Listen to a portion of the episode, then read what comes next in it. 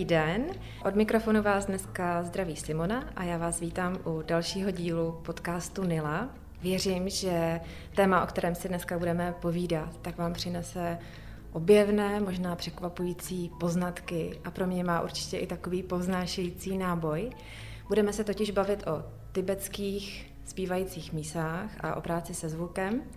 Pozvali jsme si k nám eh, hosta k tomu zcela povolaného, Františka Horváta, který se tibetským mísám věnuje už od roku 2008. O mísách ví první, poslední. V neposlední řadě potom pořádá i různé semináře, které se věnují právě práci s tibetskými mísami. Ahoj Františku, vítám ahoj, tě u nás. Ahoj Simono. Díky moc. Pozvání. A my děkujeme, že jsi přijal naše pozvání. Mohl by si nám na úvod říct, jestli tibetská mísa je hudební nástroj nebo terapeutický nástroj? Co to vlastně je? Tibetská mísa je kovový předmět ze slitiny, který pochopitelně připomíná mísu. Někdy se to ve východních kulturách, tenhle, tato věc nazývá i obrácený zvon. Je různých tvarů, je vždycky z kovu a původní eh, zpívající mísa je vždycky ze zvonoviny. No, tradičně vyráběná zpívající mísa je vždycky ze zvonoviny. A nebo případně ze sedmi kovů, k čemu se potom ještě dostaneme. A je to nástroj, který se rozeznívá podobně jako e, zvony nebo gong, e, tak úderem, e, paličkou dřevěnou, případně potaženou koženkou nebo nějakým filcem, nebo paličkou s filcovou hlavou. Dobře, a k čemu se teda ta mísa používá? Ty už to, ty už to načrtl, že vlastně tam je nějaký jakoby léčebný potenciál, mm-hmm. ale předpokládám, že těch, eh, že těch účinků může být víc, případně i těch přístupů, jako mm-hmm. vlastně k čemu všemu tu mísu mm-hmm. využívat. Já třeba ze své zkušenosti vím, že někdo to používá eh, na závěrečnou relaxaci při lekcích jogy mm-hmm. například. Mm-hmm. Tam se to přímo nabízí vlastně, eh, protože Těch úrovní použití je několik, jak už si, jak si naznačila, a já je rád rozděluju do třech takových sfér, kdy ta základní je fyzická, pak je další vrstva, ta je mentální a pak ta o kousek hlubší, tak ta je, řekněme, duševní. A na té fyzické úrovni, tak tělesný, tak tam tibetská mísa dokáže svým zvukem působit na spoustu různých neduhů. Eh, na té mentální úrovni, tak eh, tam to funguje eh, někdy až velice terapeuticky. Někteří zvukoterapeuti tak používají zpívající mísy při své práci. Tam to funguje velice dobře třeba pro lidi, kteří mají mm, potíže se spaním, s usnutím, insomniaci, jako ocení zvuky zpívajících míst. Tam jsou hodně efektivní. Tak to jenom v krátkosti mentální úroveň a duševní úroveň je pro mě ta nejzákladnější vlastně, kdy v mých očích je zpívající mísa primárně meditační nástroj, nebo nástroj na cestě k meditaci, abych byl úplně přesný.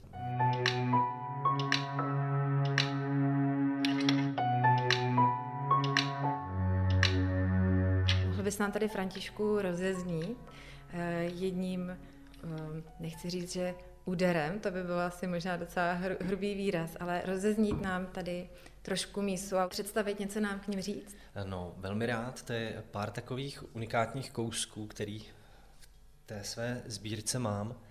A mám tady tři starožitné mísy, jedna z nich je Jambaty, eh, druhá je Tadobaty a třetí je Kobrebaty. To jsou typy zpívajících míst. A pak tady mám jednu eh, zcela prach obyčejnou v uvozovkách, eh, v uvozovkách zpívající mísu, konec uvozovek, která je litá a která se mnou cestuje hlavně proto, protože eh, je to ta úplně první zpívající mísa, která vlastně tohle celý spustila. Takže jsem na ní nezanevřel, stále ji říkám zpívající mísa. Teď bych vám rád rozezněl zpívající mísu Jambaty, která je přibližně 200 let stará. A teď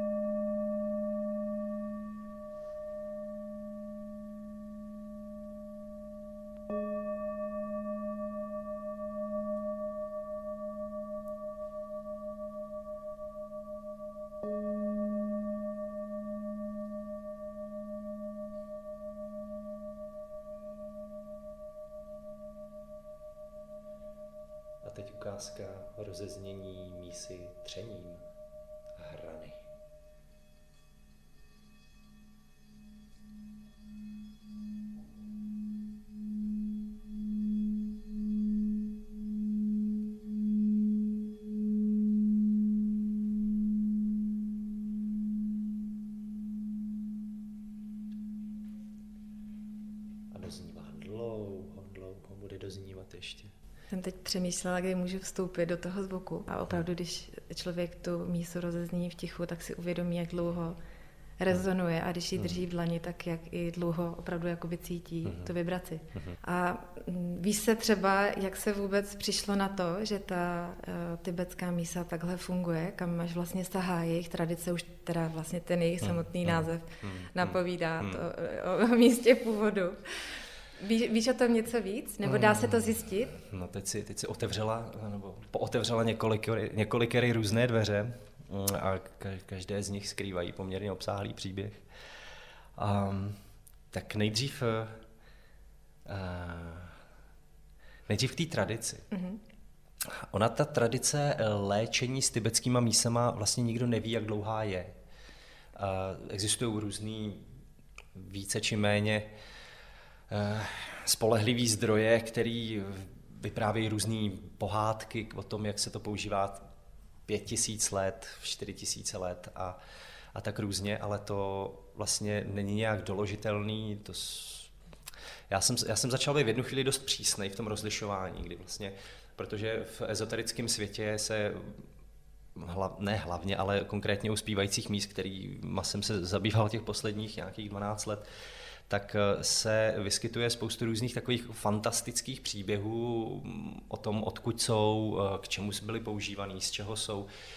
A já jsem začal v jednu, v jednu dobu být dost přísnej eh, ohledně rozdělování toho, rozdělování zrna od plev, protože už to bylo začalo to být divný a sám jsem si šáhnul na nějaké věci, zjistil jsem si věci, které vyloženě nebyly pravdivé, takže jsem musel opustit některé koncepty nebo příběhy, který, kterým jsem věřil ohledně zpívajících míst. A to si myslím, že se týká i právě používání zpívajících míst, protože my úplně přesně ještě nevíme, k čemu všemu jsou dobrý.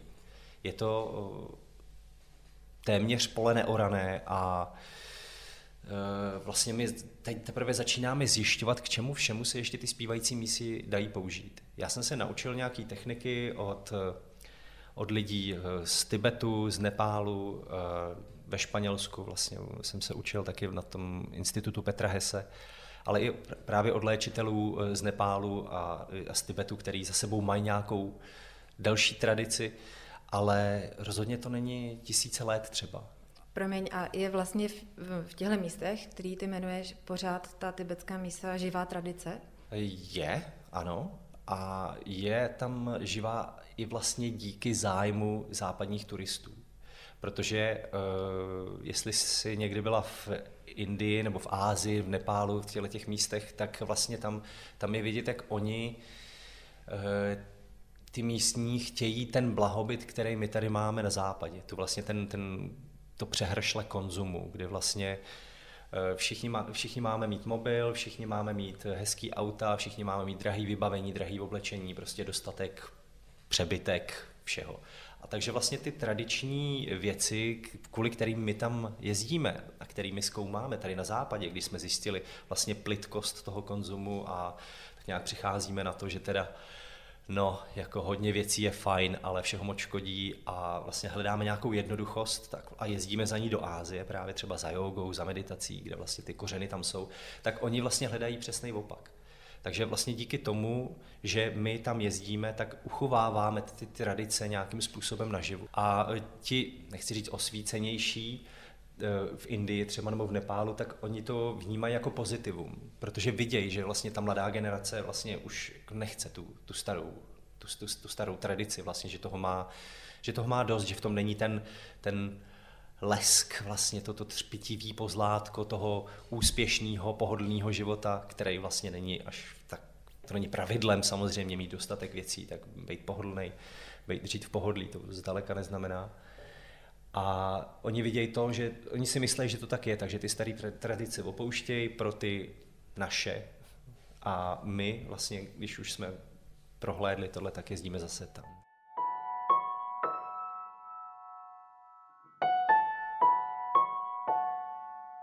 Ty jsi mluvil o tom, že mísy jsou ze zvonoviny.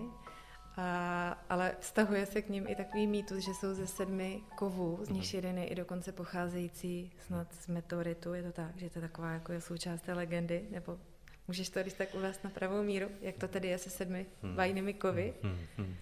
Rád, i když to asi mojí popularitě moc nepřispěje, vzhledem k tomu, že... Promiň, že nabouráš na, nabourám, pohádku. nabourám pohádku, která se eh, ke zpívajícím mísám váže už, už roky rokoucí. Těžko říct, kdy to začalo, ale ten příběh říká, že se mísy vyrábějí ze sedmi kovů. To zlato, stříbro, měď, cín, železo a teď tam může být buď olovo nebo nějaký další kov, ale to není důležitý. Důležitý je ten sedmý kov, nebo býval, aspoň i pro mě kdysi. A ten eh, sedmý kov eh, byl buď, eh, měl být buď meteorit, anebo takzvaná tokča. A příběh o tokče, který, což z tibetštiny v překladu znamená nebeský kov, tak jsem slyšel od jednoho Tibetana v Rishikeshi před lety, kdy on ve svém obchůdku, kde prodával zpívající mísy, tak měl spoustu krásných starožitných kousků. Já jsem tam chodil v podstatě denně, povídal jsem si s ním o mísách, eh, zkoušel jsem si ty mísy a tak nějak jsem hledal tu jednu, kterou bych si chtěl koupit, protože starožitné mísy jsou zpravidla dost drahý, protože už jsou vzácný v dnešní době. Tak už i v té době, to bylo v roce 2010, tak byly vzácný. A tak jsem tam docházel, povídali jsme si a teď eh, jednoho dne mi ten Tibetan povídá o, o Tokča, o nebeském kovu. Tak jsem poslouchal a on právě o tom, jak ten sedmý kov, jak eh, se eh, sklízí z míst, o, které, o kterých ví jenom několik zasvěcených v Himalájích a předává se z generace na generaci tohleto tajemství. A sklízí se v místech, kde po bouři, kam po bouři mm, sjede blesk, kam uhodí blesk a oni vlastně tyhleti, tyhleti zasvěcení tak eh, se škrabují vlastně ten, ten kov, který tam vlastně díky té chemické reakci eh, vzniká a pak se přidává do tibetských zpívajících míst a že pravá tibetská zpívající mísa rozhodně musí obsahovat tokču a, nebo případně meteorit, ale to už zase tvrdili jiní. No a já jsem byl úplně u vytržení vlastně z toho, jak, jak úžasný příběh jsem o ty Tibetana slyšel, tak to musí být pravda. A tak jsem ho potom všude vyprávěl a byl jsem nadšen. Nicméně, eh, čím víc jsem zkoumal tibetský mísy, tak eh, tím častěji jsem nacházel třeba různé kombinace těch kovů. A to už mě znejistilo, že teda dobře, furt jich bylo sedm, ale byly tam, byly tam různé kombinace. A po tokče ani vidu, ani slechu, po meteoritu ani vidu, ani slechu. A pak se začaly objevovat zdroje, které říkali, že ne, že ne ze sedmi kovů, z devíti kovů a nějaká kombinace kovů. Takže jsem pojal podezření, že to možná není pravda, ale to až potom, ale nejdřív jsem spíš chtěl zjistit, z kterých teda kovů se ty zpívající mísy vyrábějí, nebo případně tradičně vyrábějí. A, no a nezbývalo teda odjet eh, k nějakému eh, výrobci, protože u koho jiného zjistit skutečné složení než u zdroje a to byly teda výrobci v Indii nebo v západním Bengálu nebo v Nepálu. Eh, rozeslal jsem e-maily, vrátila se mi jediná odpověď, eh, tedy vydal jsem se do západního Bengálu. Tam mě přivítali s otevřenou náručí a ukázali mi, jak se zpívající mísy vyrábějí. K tomu se potom ještě dostaneme, abych zůstal u toho složení ještě chvilku. No a já jsem se jal teda z nich vytáhnout, eh, z čeho se ty zpívající mísy skutečně vyrábějí. No ale došlo na to, že jejich angličtina mm, nebyla úplně na úrovni, kde bychom si mohli povídat o metalurgii. A tak jsem byl rád, že teda aspoň nějak dobře dostanu najíst, dojdu si na záchod, vím, kde je koupelna. A to mi tak nějak stačilo, ale přece jenom můj důvod, proč jsem tam odjel, tak bylo zjistit, z čeho se zpívající mísy vyrábějí. No dostal jsem odpověď. Seven metals, sedm kovů. Dobře, dobře, sedm kovů, tak to už víme. No a kterých sedm kovů? Seven metals. Dobře, dobře, zeptám se jindy. Tak eh, příště jsem se zeptal, dostal jsem stejnou odpověď. A pak, když jsem se zeptal po třetí, po čtvrtý, tak už nejen, že jsem dostával stále tu stejnou odpověď, seven metals, ale teď se k tomu přidalo ještě to indický pokyvování hlavou ze strany na stranu, kdy to není ani ne, ani ano, je to jenom seven metals. Zakej... Takže jsi spozornil? Ind, Ind zakývá hlavou, já jsem spozornil, protože už jsem nebyl v Indii poprvé a věděl jsem, že tohle gesto může znamenat úplně cokoliv, že to může znamenat buď ano nebo ne, v podstatě to znamená, jak chcete. Ale moji otázku to nevyřešilo, na moji otázku jsem odpověď nedostal. Nicméně uh, jsem se po asi dalším týdnu ještě cestování po Indii, tak eh, jsem odjel domů a po asi 14 dnech eh, mýho dalšího bádání, protože ta otázka ve mně furt hořela, tak jsem dostal odpověď z internetu, méně romantickou cestou než cestováním po exotických krajinách. A přišla mi od pana Josefa uh, Josef Feinstein, od Josefa Feinsteina, který uh, se zabývá obchodem, nejdřív sběratelstvím starožitných míst a už někde od 80. let. A tenhle člověk eh, dal do kupy nějakých 115 eh, zaručeně starožitných zpívajících míst. Říkám se zaručeně starožitných, protože on vlastně ty eh, svoje zpívající mísy tak nechal vlastně hm, ohodnotit nebo proskoumat i u metalurgistů zabývajících se starožitnostma, starožitnostma kde si na nějaký univerzitě. On spolupracuje i s lidma právě z oboru na, z různých univerzit. Takže dal dokupy vzorek z těch 115 zaručeně starožitných zpívajících míst a nechali testovat na složení. A ty testy ukázaly, že 100% těch zpívajících míst je vyrobeno ze zvonoviny, což je měď a cín.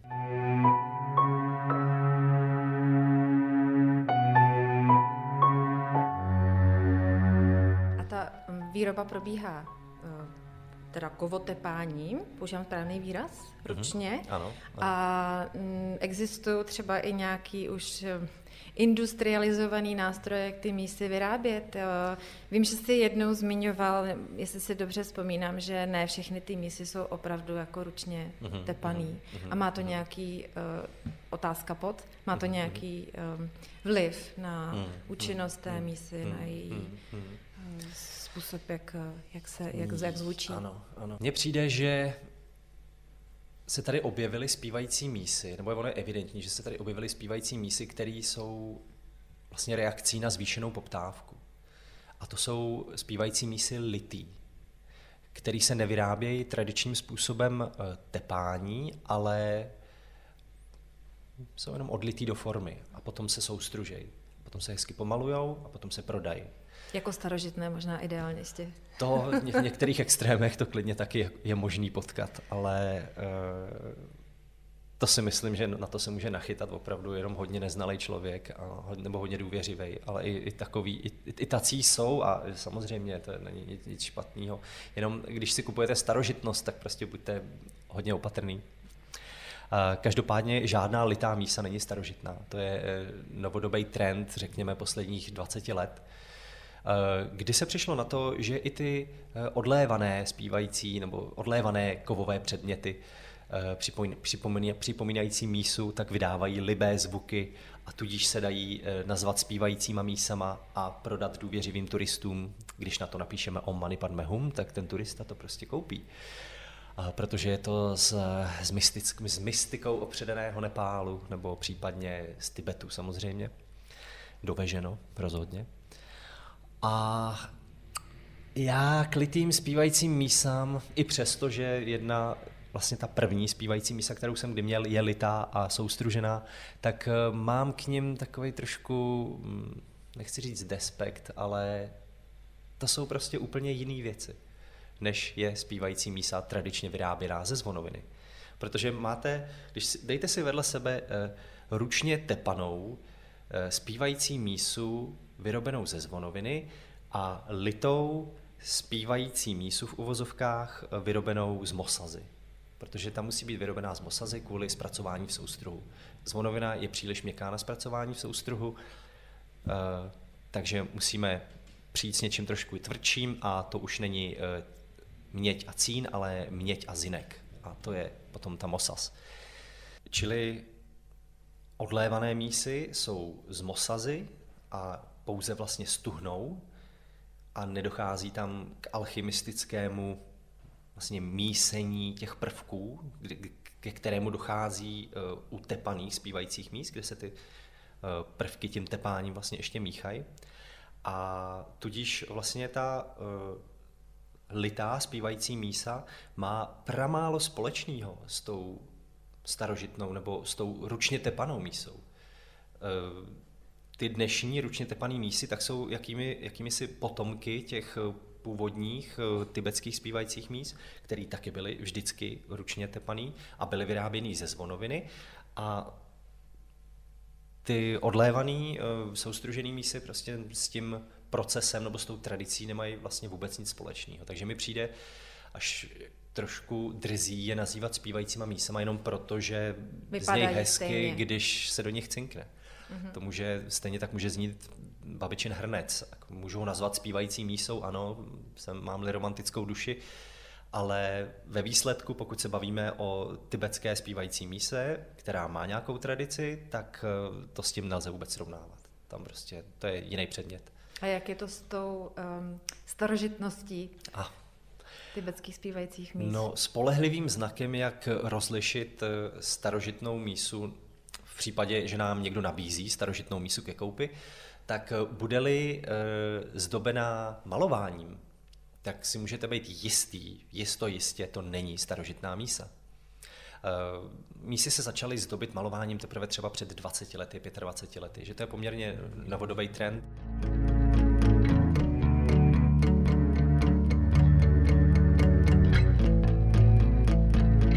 Františku, ty už jsi několikrát zmínil tvoje cesty do Indie, do Nepálu, do Tibetu. Eh, můžeš některou z těch cest vyzdvihnout jako takovou hmm, úplně hmm, jako hmm, stěžejní, hmm. která v, v té tvojí cestě za tradicí tibetských míst hmm, je hmm, prostě taková úplně hmm. klíčová? Hmm. Tak tou bez pochyby byla moje cesta za eh, doktorem Lopsangem, Lopsangem Dhondupem Cangem, který je jedním z léčitelů Dalilámova doktora a kterýho jsem měl eh, díky uh, sérii uh, nepříjemných událostí potkat. To říkám proto, protože mě vlastně kvůli tomu, abych ho mohl potkat, tak jsem kvůli tomu byl okraden o hlavní velký cestovatelský batoh. Naštěstí existoval ještě ten menší batoh, který se nedává z ruky a kde jsou pasy, peníze a nějaký základní věci. KPZ, takzvaná. KPZ, ano. Tak tam mi zbyla. Každopádně, eh, když se vrátím na začátek toho příběhu, tak ten začal tak, že jsem odjel do Indie s tím, že součástí té cesty bude i cesta do Nepálu, kde jsem měl do, domluvený učení angličtiny výměnou za naučení se právě nějakých těch léčitelských technik. Měl jsem nějaký tři měsíce čas na to se potloukat po Indii, takže jsem se tři měsíce potloukal po Indii a ocitl jsem se v, v situaci nebo v bodě, kdy jsem už nechtěl být na v Jižní Indii, bylo, nikdo, nikde nikdo nebyl, tak jsem se rozhodl, že prostě pojedu na sever. No a koupil jsem si jízdenku a v Chennai na nádraží, eh, když jsem čekal na moji 30-hodinovou cestu vlakem, tak jsem se šel ještě protáhnout ven na, na nástupiště a batok jsem nechal v kupé, kde už byl jeden další potenciální pasažér, který eh, taky měl cestovat eh, se mnou do Nového Dílí. No, jaké bylo mé překvapení, když jsem se asi po čtyřech, pěti minutách vrátil zpátky do kupé a ani pasažér, ani můj batoh už nebyli přítomni. Takže jsem se jal ho hm, najít. Takže jsem vyběhl do toho eh, večerního indického nástupiště, tisíci hlavího, kde nebylo vůbec nic vidět, kde vlastně bylo jenom těch tisíc hlav, kterýmkoliv směrem jsem se zrovna podíval, tak v nějaký marný snaze jsem ještě někam běžel třeba tamhle tudy, třeba ho potkám. Takže jsem běžel, běžel, nikoho jsem nepotkal a během asi minuty mi došlo, že jako to je naprosto nesmysl to, co tam dělám. Takže jsem našel nejbližšího policistu, vysvětlil jsem mu v rychlosti nějakou lámanou angličtinou, aby jí byl eh, schopen teda si ji přeložit. Eh, vysvětlil, co se stalo, a, ale nějak jsem nečekal žádný výsledek od toho. Nastoupil jsem do, do toho vlaku a řekl jsem si, prostě jedu, už mám lístek, jedu, nedá se nic dělat. A Jeli jsme a během té cesty jsem se seznámil ještě s dalšíma lidma, kterými eh, poskytli ručník navíc, prostě pastu mi dali a takový. Měl jsem, vím, že mi zbyl kartáček, ten mi zbyl. Takže jsem od těch lidí díky se kterými jsem se díky této situaci seznámil v tom vlaku, tak eh, mi poskytli, poskytli tyhle ty základní věci a dali mi doporučení, ať jedu do Rishikeše, že je to tam fajn a že, že je to tam dobrý. Tak jsem jel do Rishikeše Tam jsem asi měsíc strávil a chodil jsem tam na satsangy k Prembabovi a tak nějak jsem se věnoval vyloženě jenom meditaci, józe a satsangům. Ale potkal jsem tam další lidi, kteří mi doporučili potom po měsíci, už jsem nějak zase začínal dostávat roupy, že jsem si říkal, tak jsem v Indii, nejsem v Rishikeshi, tak jsem v Indii, Indie je velká, pojedeme jinam. A dostal jsem doporučení právě na McLeod Ganj, což je, eh, někteří tohleto místo nazývají Dharamsalou, ale přesněji je to McLeod Ganj a sídlí tam tibetská exilová vláda. Dharamsala je poblíž, ale je jakoby pod kopcem. McLeod Ganj, to centrum tý tibetský, eh, toho tibetský, tý tibetský osady, řekněme, tak eh, je na kopci. No a tak jsem tak bloumal tím McLeod Ganjem a jednoho dne jsem potkal tenhle ten nápis Institute of Tibetan Massage, Institut tibetské masáže. A tak jsem tam zabrousil a to, to bylo asi to nejblíž k tibetským mísám, co jsem tam za tu dobu potkal, tak jsem si říkal, dobře, tak zkusím to tady zjistil jsem, že, se tam, eh, že tam ten pán, to už byl ten doktor eh, Lopsang Dondupcang, tak tenhle ten pán, že tady učí tibetskou masáž. Tak jsem si řekl, tak aspoň tibetskou masáž, když už ne zvukovou masáž. A ve chvíli, kdy jsem začal chodit k němu na kurz tibetský masáže, tak jsem zjistil, že dává i procedury, dává terapie zvukem tibetskou mísou. A to bylo nejblíž vlastně do Černého, k tomu do, trefice do Černého, co jsem za celou tu cestu zažil. Takže jsem, hned jsem se ho zeptal, jestli by mě něco nenaučil. On mi hned rychle odpověděl, že v žádném případě a že to prostě neučí na potkání. A tak jsem dál chodil na tibetskou masáž. No ale během toho kurzu tak se tam vytvořila skupinka mm, tří lidí, který všichni jsme měli zájem o to se naučit něco s tibetskou mísou. A on nám opět sdělil, že nikoho s tibetskou mísou nic učit nebude, že nás nezná. A tak jsme dál chodili na kurz tibetské masáže. No a on na tom, na konci uh, toho kurzu, tak nám řekl, že dobře, že si to rozmyslel, ale že, to vlastně nebylo rozmyslení si, ale že to bylo poznání nás, že to bylo o tom si nás oťukat a jestli nejsme jenom nevím kdo, ale nevím, jaký měl parametry, ale prošli jsme jeho sejtem a nabít nám to, že... Možná uh, i váž, vážnost zájmu. Možná i to, možná i to. Takže vlastně díky, díky tomu, že mě okradli, tak jsem se měl možnost učit tyhle praktiky od jednoho z nejpovolenějších vlastně.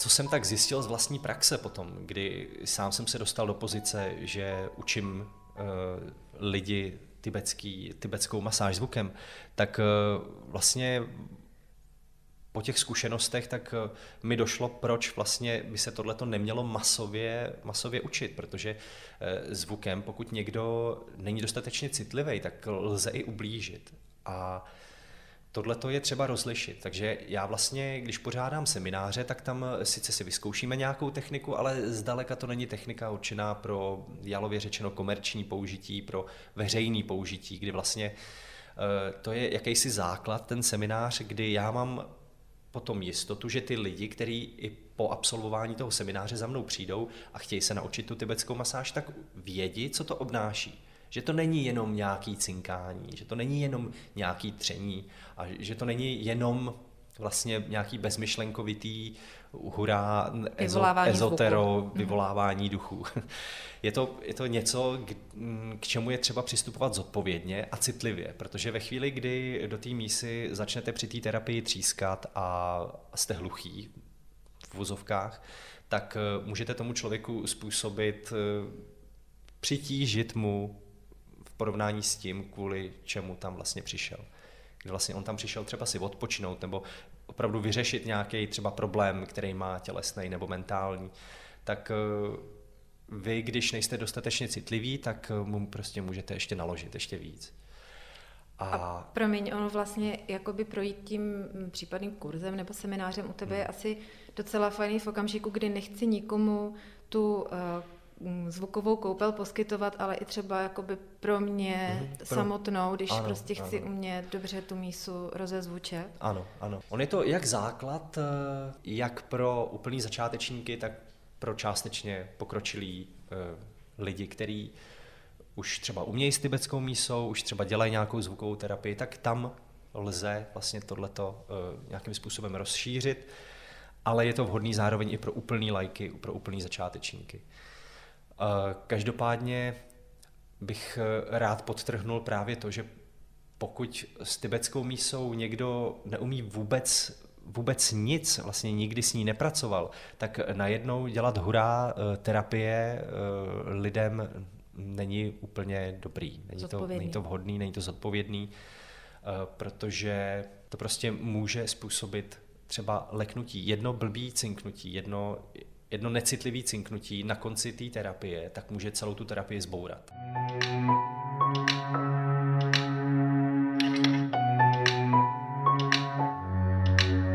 jsi, Františku, mluvil o tom, eh, že někdy k tobě chodí lidi, nebo z větší části, u kterých vidíš, že tam je nějaký cit pro práci se zvukem tibetské mísy. Když bych eh, já jako úplný laik si chtěla nějakou mísu pořídit, jak poznám, že ta, která je pro mě pravá, protože já předpokládám, že i každá prostě zní trochu jinak hmm, hmm. a může mít tím pádem i jiný účinek na mě, hmm, jako hmm. na můj organismus. Hmm. Máš tam nějaké doporučení, hmm, hmm. jak postupovat?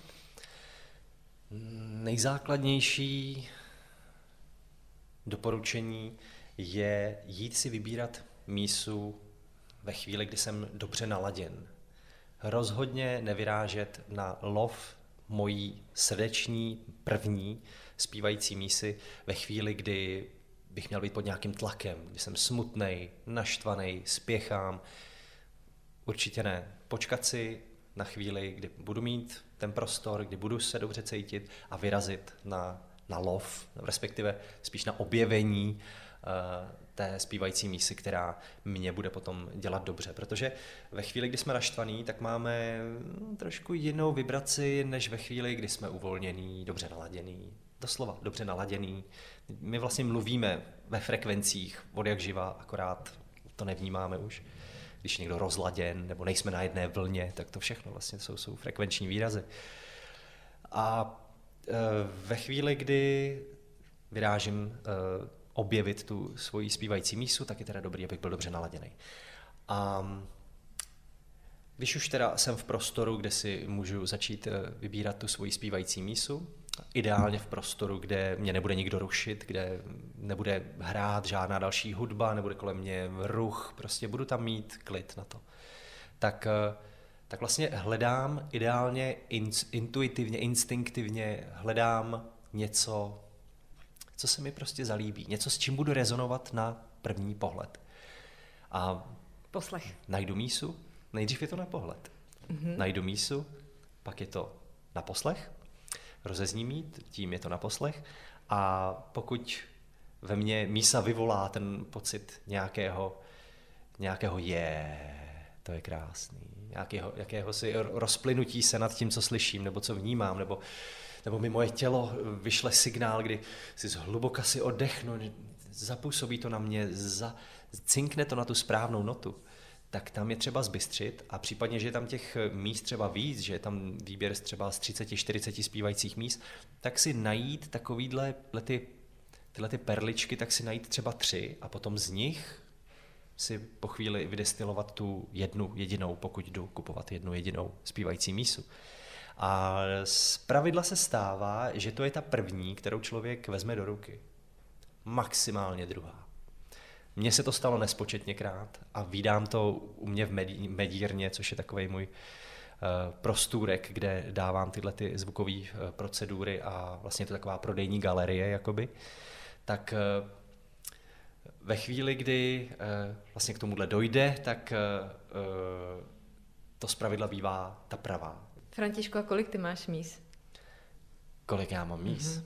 Moje sbírka. Nemyslím, nemyslím teď v Medírně, ale tvoje osobní sbírka. Moje osobní sbírka bratru kolem 50. Já jsem to nedávno právě si to počítal a je to kolem 50. 48.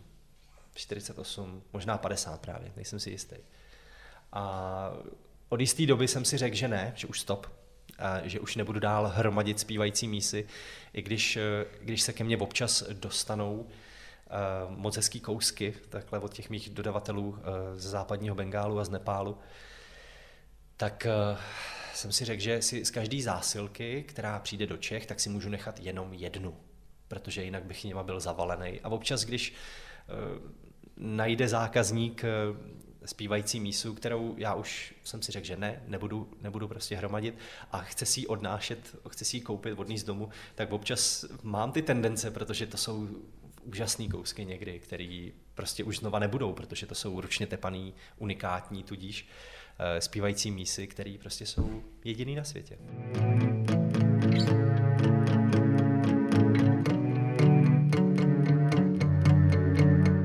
Já mám ještě jednu otázku, která je možná mm, takovým už docela intimním směrem, ale mm, mohl by si třeba pro někoho, koho to zaujalo, případně vím, že třeba nemáš potřebu někoho přesvědčovat, ale přece jenom, kdyby si chtěl mm, na nějakým konkrétním svým zážitku trochu popsat, co vlastně jako ta mísa s člověkem dělá, když hmm. Eh, seš třeba na koncertě tibetských hmm, míst, hmm, případně pokud si sám rozezníš svoji mísu, tak hmm, vlastně kam hmm. až to může člověka dovést do té nory. Hmm. To je hluboká nora. Ono totiž primárně nebo ve výsledku, protože primárně vnímám eh, zpívající mísu jako meditační nástroj, tak ve výsledku by práce s ní měla vést k jakému si prožití jednoty s velkým je. K tomu vlastně skromnému cíli meditace, kdy nejenže věříme, nebo teoreticky eh, jsme přesvědčeni o tom, že všechno je jedno a je tady jednota, všechno je propojený a tak dále, tak oni to jsou moc hezký koncepty, ale do chvíle, kdy to člověk neprožije, tak to je vlastně bezcený, dalo by se říct. A tibetská mísa má tuhle tu, nechci říct schopnost, ono to totiž není jen o tibetský míse. Tibetská mísa, která třeba mě eh, navedla do tohohle toho místa, tak to, a umožnila to mě, to nemusí, nemusí umožnit tobě. A je to na každém z nás ale mně se tohleto přihodilo kdysi na začátcích, v počátcích, kdy jsem měl jenom tu jednu eh, odlévanou, soustruženou zpívající mísu a opravdu jsem s ní trávil spoustu, spoustu času. Udělal jsem si, eh, udělal, učinil jsem ji i součástí mojí meditační praxe, jak ráno, tak, eh, tak večer a vždycky jsem s ní chvíli seděl a rozezníval si ji. A to trvalo třeba rok a půl. Jsem měl jednu zpívající mísu. A s tou jsem trávil čas a v jednu chvíli, když jsem s ní trávil čas, seděl jsem si v té meditaci, rozezníval třením a po chvíli, kdy už vlastně tu mísu znáš, už ji nepotřebuješ vlastně, už se na to nepotřebuješ soustředit, na ten pohyb, už prostě v tobě synapse je nějaká vytvořená a jenom si ji rozezníváš. Takže už nemusíš vlastně se tolik koncentrovat na ten pohyb. No a v jednu chvíli vlastně toho zvučení, tak eh, jsem měl otevřený oči, koukal jsem na tu zpívající mísu a v jednu chvíli, jak to říct, já jsem, já jsem jakoby upadl do toho, do toho zvuku. Najednou jsem, najednou přestalo platit tam a tady. Nebyla mísa tam zvučící, Franta tady poslouchající, byl jenom zvuk. Byl jenom zvuk bez nějakého, bez nějakého ukazatele, bez nějakého... Až vlastně po chvíli jsem tam vstoupil ten hodnotitel a začal registrovat, že co to vlastně sakra je tohleto. Tak tam nebylo žádný tam a tady, bylo tam prostě ten, ten prožitek jednoty, který vlastně mi zprostředkovala ta práce s tibetskou mísou. A to mě povzbudilo ještě víc, než vlastně ten úplně prvotní zážitek, kdy jsem se s mísou potkal a jenom velice jednoduše si, si ji rozezněl, ale který, což ale stačilo na to, aby mě to úplně posedlo tak eh, tenhle ten zážitek eh, toho prožitku jednoty, tak ten mě velkou, velkou měrou povzbudil na té cestě, na té práci k tomu, eh, práci k tomu, práci v tom, že to vlastně není jenom o, o, o léčení, ale že tohle může zprostředkovat člověku něco mnohem, mnohem cenějšího, než jsou třeba jenom v uvozovkách zdraví těla, protože zdraví tělo a mysl, tak to je samozřejmě důležitý, nicméně ve chvíli, kdy vidíš na vlastní kůži, prožiješ to, že není žádný tam a tady, jednota není jenom nějaký hezký slovo, to je prostě realita, kterou lze prožít, tak eh, mm, to, mě to hodně podpořilo. Františku, já moc děkuji za sdílení. Myslím si, že eh, to téma bychom mohli ještě dál větvit a chodit různýma cestičkama a do Spousty detailu. dveří zůstaly zavřený. Přesně tak. Moc děkuji, že jsi byl hostem v dnešním díle našeho podcastu. Já děkuji za pozvání. A ještě prosím jenom, jestli můžeš eh, na závěr připomenout, pokud by někoho eh, tibetské mísy hmm, zajímaly, hmm, kdyby hmm. se s tebou chtěl nějak propojit, tak třeba kde a jak hmm, se s hmm. tebou může spojit. Hmm. Tak pokud to někoho zajímá, tak nechť navštíví internetové stránky kouzlozvuku.cz, případně zpívajícíobchod.cz a tam najdete spoustu užitečných, méně či více záživných informací o zpívajících mísách, o tom, kde navštívit případný meditační koncert, a což se v tuhle dobu hodně mění, ale nějaký tam vypsaný jsou, uvidíme, jestli na ně dojde. Eh, taky dávám individuální zvukové terapie, ze kterých je na mých stránkách eh, výběr a je tam i popis, co ty jednotlivé terapie eh, obsahují. Ještě bych doplnil, že na ty terapie vlastně člověk chodí normálně oblečený, jenom nějakým lehkým oděvu, takže tam vlastně není žádná nahota, prostě někdo, kdo třeba s tím má problém, tak v tomhle tam problém není, normálně se tam pohodlně se leží. A pokud by to někoho zajímalo ještě víc a chtěl by si třeba tu svoji zpívající mísu pořídit, tak eh, je k dispozici právě Medírna v Praze, kde teda zákazník dostane prostor pro to si tu svoji zpívající mísu vybrat v naprostém klidu a bez vyrušování jinými zákazníky nebo případně nějakou eh, jinou hudbou z pozadí. Takže eh, zpívající obchod CZ a kouzlo zvuku CZ, to jsou ty zdroje, kam je třeba se podívat. Děkuji za shrnutí, ještě jednou děkuji za návštěvu a vám všem, kdo jste nás poslouchali, děkujeme za přízeň a zase někdy naslyšenou. Hmm, Mějte se.